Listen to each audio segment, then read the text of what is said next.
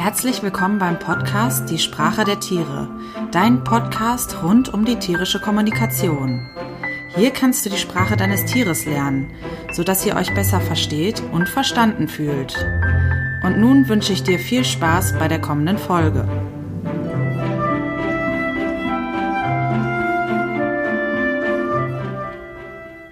Schön, dass du bei der dritten Folge auch wieder dabei bist. Ich hoffe, dir hat die zweite Folge auch so gefallen wie die erste. Mir hat es auf jeden Fall sehr viel Spaß gemacht, über Katzen und ihre Lautsprache zu sprechen. Ich habe mich auch sehr gefreut, dass ich bei Instagram noch ein Video zum Schnattern gekriegt habe von einer Katze. Das war nochmal ein super Beispiel für einen der Laute. Ja, und ich freue mich auch immer noch, wenn ihr mir weitere Videos und Audioaufnahmen schickt. Die werde ich gerne mit allen teilen. Dann wird es einfach noch plastischer und anschaulicher, wovon ich in der zweiten Folge gesprochen habe.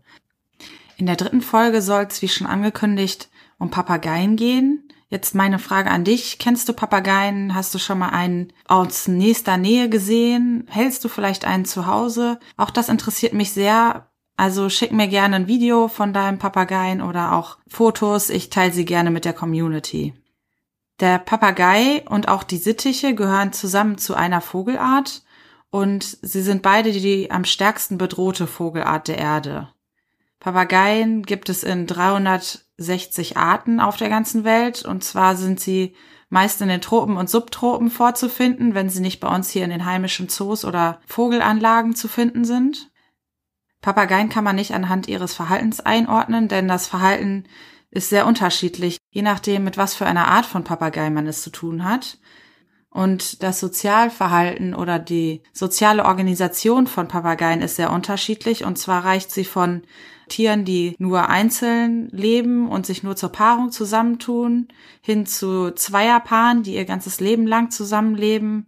Und dann zum Beispiel die Sittiche leben ja häufig in Kolonien. Papageien und Sittiche sind sehr intelligente Tiere und besitzen eine hohe Anpassungsfähigkeit. Das zeigt sich auch darin leider, dass sie grundsätzlich relativ tolerant sind, auch bei nicht so guter Haltung.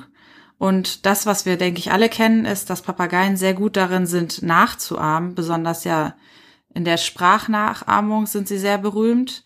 Sie spielen sehr gerne. Das zeugt auch davon, dass sie sehr intelligent sind und sie können Werkzeug benutzen, auch wie Menschen und Affen.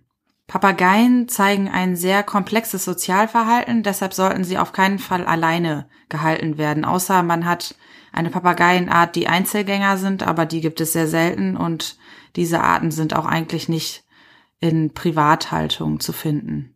Natürlich, wie bei allen anderen unseren Haustieren, sollten wir auf jeden Fall darauf achten, dass wir auf die Bedürfnisse von Papageien eingehen. Papageien wollen gerne, wie schon gerade erwähnt, einen Partner haben. Die Nahrung sollte auf jeden Fall auf das Bedürfnis des Papageien angepasst sein. Der Papagei braucht auch Ruhe, auch wie andere Haustiere ja auch, um sich zu erholen. Dem Papagei sollte auch, wenn möglich, die Möglichkeit gegeben werden zu nisten, weil das ein ganz natürliches Verhalten ist und zum Verhaltensrepertoire von Papageien dazu gehört. Ja, und äh, Papageien klettern ja auch sehr gerne und bewegen sich sehr gerne. Auch dazu sollten sie Gelegenheit haben, ausgiebig. Sie baden auch sehr gerne, dafür sollte man sorgen. Dann kann man ihnen Knabbergegenstände und Knabbernahrung anbieten. Und sie sollten auch ausreichend Möglichkeit haben zu spielen, weil das zu ihrem Sozialverhalten dazugehört, wie ich gerade schon erwähnt habe. Ja, apropos Spiel. Man kann sagen, dass je größer der Papagei und je größer auch sein Gehirn ist, je länger die Verhaltensentwicklung des Papageien ist und je ausgeprägter die Gruppenstrukturen in einer Papageienart sind, desto komplexer ist das Spiel, was der Papagei zeigt.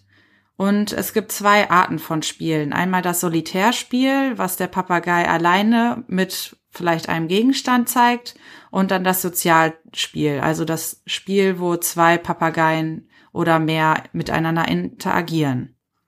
Beim Solitärspiel gibt es die Arten von Bewegungsspielen, dann Nahrungsspiele und Objektspiele.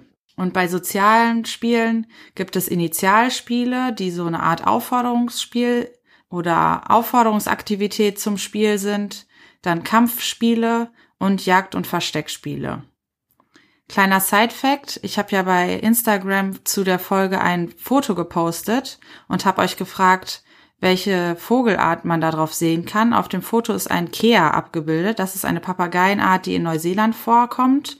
Und wenn ihr da mal zum Beispiel Videos bei YouTube googelt, das sind sehr neugierige und sehr spieltriebige Papageien. Also sehr interessante Art. Bei den Solitärspielen habe ich ja schon gesagt, gibt es die Nahrungsspiele und die Objektspiele. Die sind so ein bisschen miteinander verbandelt, weil natürlich die Nahrung auch eine Art Objekt ist. Und besonders, wenn sich Objekte rollend oder fahrend fortbewegen, finden Papageien die sehr interessant. Man sieht das zum Beispiel häufiger in solchen Shows, die mit Papageien gemacht werden, dass Papageien auf Bällen durch die Gegend laufen oder auf kleinen Fahrrädern fahren. Was ich auch noch spannend fand, war, dass in den Kampfspielen die Hierarchie sich auch mal umdrehen kann. Das heißt, der überlegene männliche Partner in einem, in einer Zweier-Situation kann dann auch mal den Unterlegenen spielen in, im Kampfspiel. Ja, und beim Jagdspiel geht es eigentlich auch wieder darum, dass der eine Papagei dem anderen Papageien zum Beispiel versucht, Nahrung abzuluxen. Thema Bewegung. Papageien können ja grundsätzlich erstmal fliegen, sollten ihnen nicht die Flügel gestutzt werden. Das ist zum Glück auch heutzutage nicht mehr so der Bringer oder das ist nicht mehr so Usus, dass man das macht. Früher war das so, dass tatsächlich Papageien auf einer Stange gehalten wurden und da mit einer Kette am Fuß an der Stange festgebunden waren und dass ihnen auch die Flügel gestutzt wurden. Das heißt, sie konnten gar nicht mehr fliegen. Und heutzutage gibt es sogar Menschen, die mit ihren Papageien aufs freie Feld gehen, nachdem sie mit ihnen trainiert haben, die unter Umständen ihnen auch ein Geschirr umlegen, so dass die Papageien auch weitere Strecken wieder fliegen können. Auch in England gibt es viele Besitzer oder Papageienparks, die ihren Papageien beibringen, frei fliegen zu können und am Abend wieder in die Voliere zurückzukommen. Ja, auch wenn man vielleicht nicht die Möglichkeit hat, den Papageien draußen fliegen zu lassen, so sollte man ihnen in der Wohnung oder in der ausreichend großen Voliere die Möglichkeit bieten, sich genug bewegen zu können und fliegen zu können. Dies ist eine relativ kurze Folge, weil ich einfach erstmal einen kleinen Überblick über Papageien geben wollte. Ich selber kannte noch nicht so viel über Papageien und habe sehr viel gelernt. Nochmal eine kleine kurze Zusammenfassung. Also Papageien sind sehr soziale und intelligente Vögel. Sie sind die am stärksten von Aussterben bedrohte Vogelart der Erde. Sie sind sehr anpassungsfähig, was sich auch daran zeigt, dass sie mit sehr unterschiedlichen Haltungsbedingungen zurechtkommen. Habt ihr schon mal Bekanntschaft mit einem Papageien gemacht? Habt ihr schon mal einen auf der Hand gehabt, auf der Schulter sitzend? Ich habe auf jeden Fall den Plan, ich wohne hier in Bochum und in Bochum gibt es ein Papageiencafé, dieses demnächst mal zu besuchen, nachdem ich jetzt so viel über Papageien gelernt habe, wo man dann aus nächster Nähe Papageien kennenlernen kann. Und ich freue mich auch immer darüber, wenn ihr mir Wünsche für kommende Folgen schickt. Ihr könnt mir alles gerne schicken, was das Thema tierische Kommunikation von unseren Haustieren beinhaltet. Ich mache mich da gerne schlau oder lade auch Experten ein. Ihr könnt mir auch gerne Sachen schreiben, die ihr gelernt habt.